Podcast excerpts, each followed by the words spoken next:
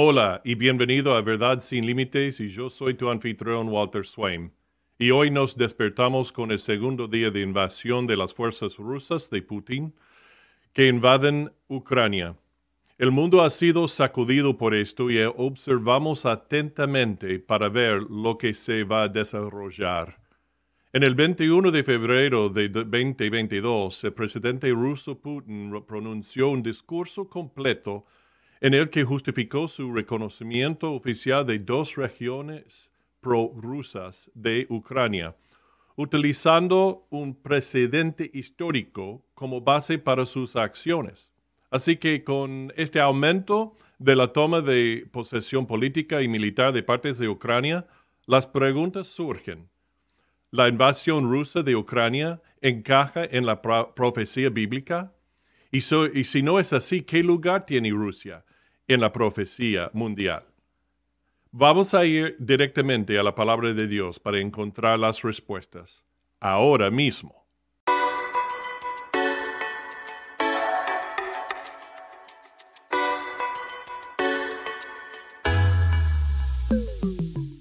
Gracias por estar conmigo de nuevo aquí en Verdad Sin Límites. Y ahora Verdad Sin Límites es el podcast que aplica la verdad bíblica a las situaciones del mundo, la iglesia y los temas de la cultura y la vida. Entonces, para continuar recibiendo lo más nuevo e incluir a otros también en buscar las respuestas de Dios a los temas, entonces te animo a que cliques like en este video, que nos sigas, que te suscribas y lo compartes con todos los que puedas también. Muy bien, vamos al tema hoy ya. Ok, hoy en esta conversación bastante sobria, con la Biblia abierta y una visión simple y directa de lo que dice Dios.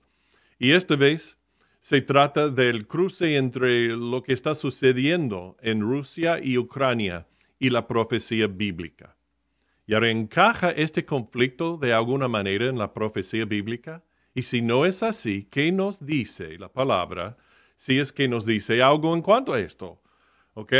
Así que, como la mayoría de nosotros hemos visto y oído durante estas últimas semanas, Rusia ha estado reuniendo tropas y equipos para lo que se dice que es una invasión de Rusia en Ucrania, una nación soberana propia con vínculos con el occidente. Y ahora Rusia dice que no va a dejar que Ucrania se una a la alianza de la OTAN, y Putin quiere reconstituir la vieja Rusia.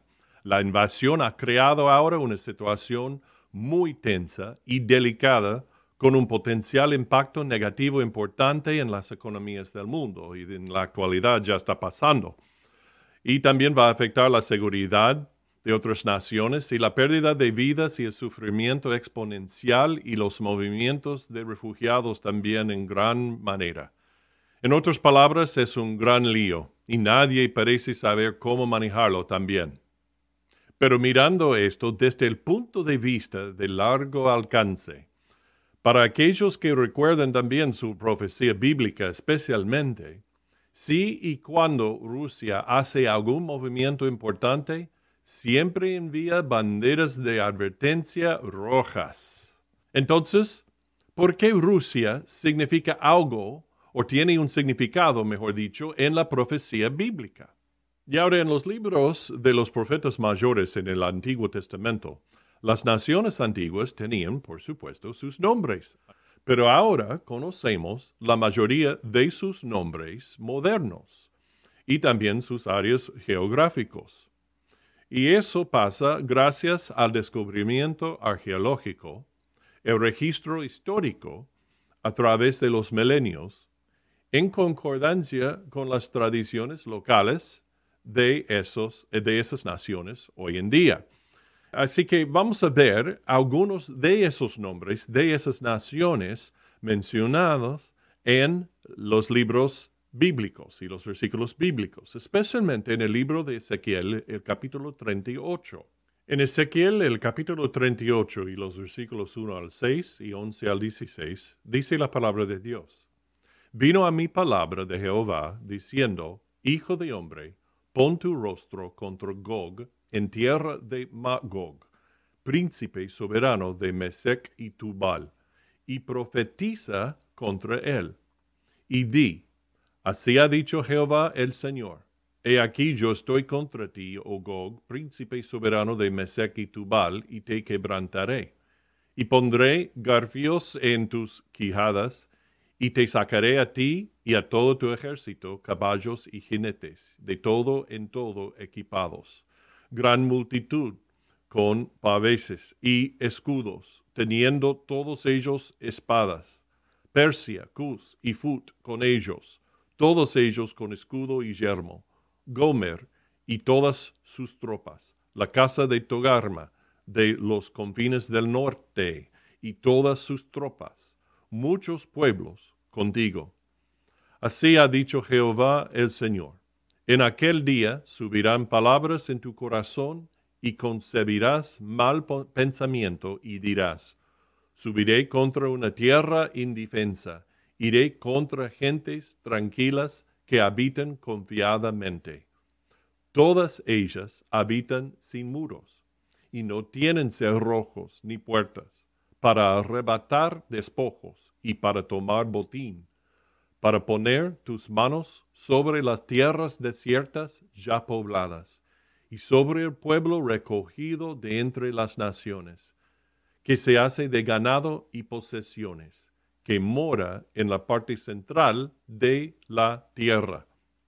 Saba y Dedán y los mercaderes de Tarsis y todos sus príncipes te dirán, ¿has venido a arrebatar despojos? ¿Has reunido tu multitud para tomar botín, para quitar plata y oro, para tomar ganados y posesiones, para tomar grandes despojos? Por tanto, profetizo, hijo de hombre, y di a Gog, así ha dicho Jehová el Señor, en aquel tiempo, cuando mi pueblo Israel habite con seguridad, ¿no lo sabrás tú? Vendrás de tu lugar, de las regiones del norte, tú y muchos pueblos contigo, todos ellos a caballo, gran multitud y poderoso ejército, y subirás contra mi pueblo Israel como nublado para cubrir la tierra. Será al cabo de los días. Y te traeré sobre mi tierra para que las naciones me conozcan. Cuando sea santificado en ti, oh Gog, delante de sus ojos. Aunque hay alguna predicción aquí por Dios a través de Ezequiel de la destrucción venidera, tratada a Israel por los ejércitos asirios, hay numerosos factores que nos dicen que esto es más en el futuro, durante el periodo de 7 años de la tribulación que Daniel y Jesús describieron. Y ahora hay muchos más detalles proféticos aquí y en pasajes paralelos en la Biblia, pero basta con decir que sabemos que la mayoría de estos eventos están por suceder todavía en el futuro, porque se describe aquí 3 cosas. Número 1, se dice que Israel ha vuelto a su tierra.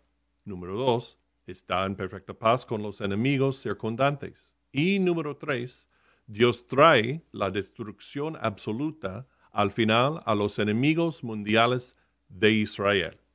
Ok, muy bien, pero ¿qué pasa con Rusia? Y ahora las tierras que se describen con sus nombres antiguos, son las naciones o territorios actuales, como se ve en este mapa.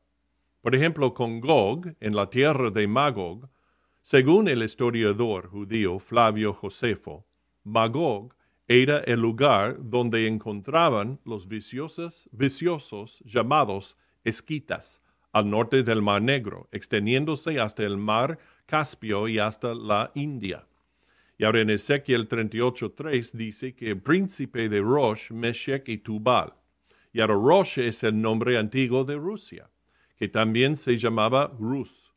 Meshech se encuentra en las historias asiria y griega como Moscú, Muski y Muchki, o la actual Moscú. Tubal es la actual Tobolsk en Siberia. Put y Kush son la zona de Libia en la actualidad. Dedán y Saba son naciones musulmanes del norte de África de hoy en día, y como Arabia Saudita y otros. Y ahora Persia es el Irán y Irak de hoy en día, y Etiopía y Libia son en general las mismas que en los días de Ezequiel. Egipto también se menciona en el libro de Daniel, el capítulo 11 y el versículo 24. Y es el mismo hoy. Tarsis es generalmente una referencia a Europa, porque posiblemente incluye Gran Bretaña o hasta España, o por decir las naciones occidentales. Y ahora por último, Togarma es Armenia, y Gomer, Tubal también en esa región, queda en Turquía o el sur de Rusia. Pero me permito añadir algo aquí, que algunos han situado a Gomer o han ampliado la región de la antigua Gomer para incluir lo que es la actual Ucrania de hoy en día. El anticristo habrá hecho un acuerdo de paz del mundo con Israel. Israel relajará sus defensas. Y todo esto está en Daniel, el capítulo 9, especialmente los versículos 24 al 27. Y luego, en esos mismos versículos, Daniel describe lo que Jesús también se refirió en Daniel como la abominación de la desolación. Entonces, el acuerdo de paz del que hablan Daniel y Jesús se romperá en medio del periodo de la tribulación de 7 años, por el anticristo, que profanará el centro y el sistema de culto en Jerusalén, en Israel. Y ahora esto inicia la ola de batallas y guerras de varias alianzas mundiales contra Israel, culminando en la batalla del Armagedón. Y Rusia, Gog o Rosh, es el gran actor principal, como se describe especialmente en Ezequiel 38.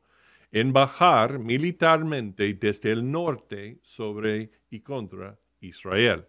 Y ahora vamos a llegar a lo más interesante de todo esto, ¿ok? Incluso el presidente de Rusia, Vladimir Putin, sabe de esta historia. Y no por lo que dijo en su discurso reciente en el 21 de febrero, sino en un artículo que escribió hace 6 meses atrás, donde él va aún más atrás en la historia y justifica su agresión hacia Ucrania basándose en estos nombres bíblicos conectados con los nombres en la actualidad.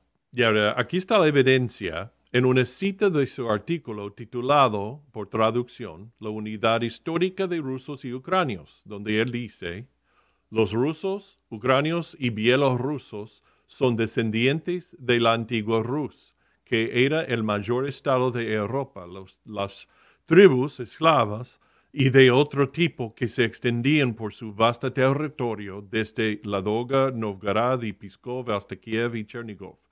Estaban unidas por una misma lengua, que ahora denominamos ruso antiguo, por lazos económicos y por el gobierno de los príncipes de la dinastía Rurik y tras el bautismo de la Rus por la fe ortodoxa. La elección espiritual de San Vladimir, que fue a la vez príncipe de Novgorod y gran príncipe de Kiev, sigue determinando en gran medida nuestra afinidad actual.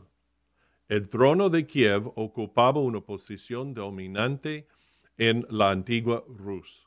Esta era la costumbre desde finales del siglo IX. El cuento de los años pasados recogió para la posteridad las palabras de Oleg, el profeta sobre Kiev, que sea la madre de todas las ciudades rusas. Más tarde, al igual que otros estados europeos de la época, la antigua Rus se enfrentó al declive del gobierno central y a la fragmentación.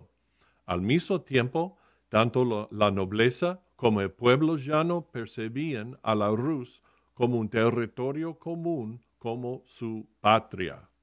Entonces, de entre todas las personas en el mundo, el presidente ruso empeñando en esta guerra de conquista de Ucrania, incluso él conoce y reconoce la vinculación de la antigua tierra de Rosh o Rus que vemos registrada en las escrituras por Ezequiel, con lo que más tarde se llamó durante siglos Rus y hasta los tiempos modernos Rusia.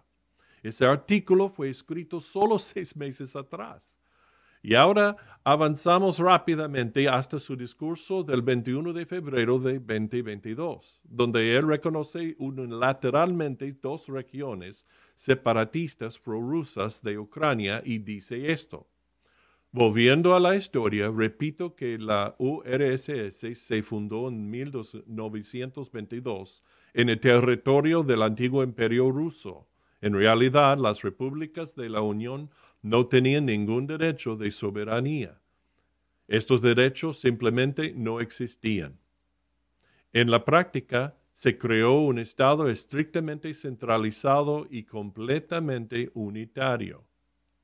También es importante entender que Ucrania, básicamente, nunca ha tenido una tradición estable de auténtica estatalidad. Así que para responder a nuestras preguntas originales, ¿la invasión de Rusia a Ucrania tiene cabida en la profecía bíblica? Y si no es así, ¿qué lugar tiene Rusia en la profecía mundial? Y Ucrania tiene, en efecto, antiguas conexiones con Rusia, pero no a la manera de pensar de Putin. En el pensamiento bíblico y profético, Ucrania un día en el futuro evidentemente tendrá una parte en las naciones del mundo que vienen contra Israel, quererlo o no. Y ahora bien, ¿significa esto que el conflicto actual arrastrará a Ucrania parcial o totalmente de vuelta al imperio del mal de Rusia, para que se vea involucrada en el futuro conflicto contra Israel como parte de Rusia? Y ahora no podemos estar seguros de esto y solo el tiempo lo dirá, pero parece probable que sea un peldaño hacia ese escenario tan posible. Y ahora, ¿tendrá Rusia una parte en sí misma, independientemente de quién sea parte de ella, en la profecía futura? Por supuesto, claro. Ezequiel describe las naciones del norte. Rusia, como su líder, obvio, girará hacia el sur con furia para atacar a Israel y estar en la batalla con otras naciones también, y en última instancia contra Dios. Pero Dios terminará la batalla final antes de que comience, con su poderosa ira y juicio, y diezmará a todos sus enemigos, Rusia totalmente incluida. Todo esto ocurre dentro de lo que se llama la Gran Tribulación, la última parte de la tribulación de 7 años. Muy bien, entonces, ¿qué son los principios, la verdad que nos enseña, que se aplica a nosotros en la actualidad? Número 1, esta es la esperanza número 1 de que Jesús volverá.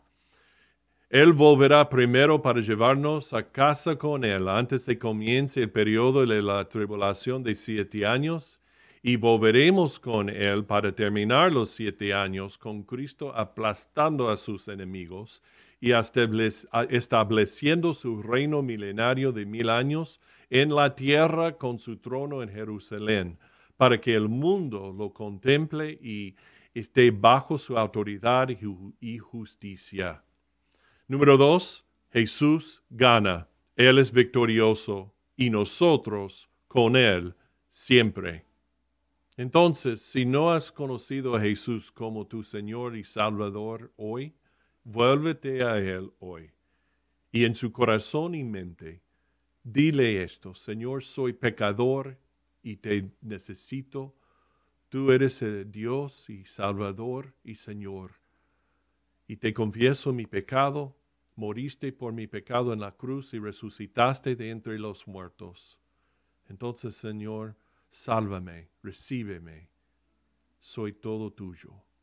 Bueno, creo que vamos a terminar aquí. Espero que esto te haya ayudado en aclarar algunas cosas, especialmente en este tema tan difícil. Entonces necesitamos orar por la gente, por el pueblo de Ucrania, especialmente por los creyentes ahí. Ucrania es un centro importante de misioneros enviados a otras regiones y naciones ahí. Entonces sigamos en oración por ellos fervientemente. Y también no nos queda mucho tiempo. Debemos estar predicando el Evangelio de Jesús para la salvación de almas y que la gente lo reciba como Señor y Salvador lo más antes posible. Bueno, gracias por ver y escuchar este podcast. Te animo a que hagas clic en like, suscríbete, comparte este podcast ahora y también comenta y responde ahí por debajo del video también. Bueno, sigue solo a Jesús y siempre seguirás a la verdad.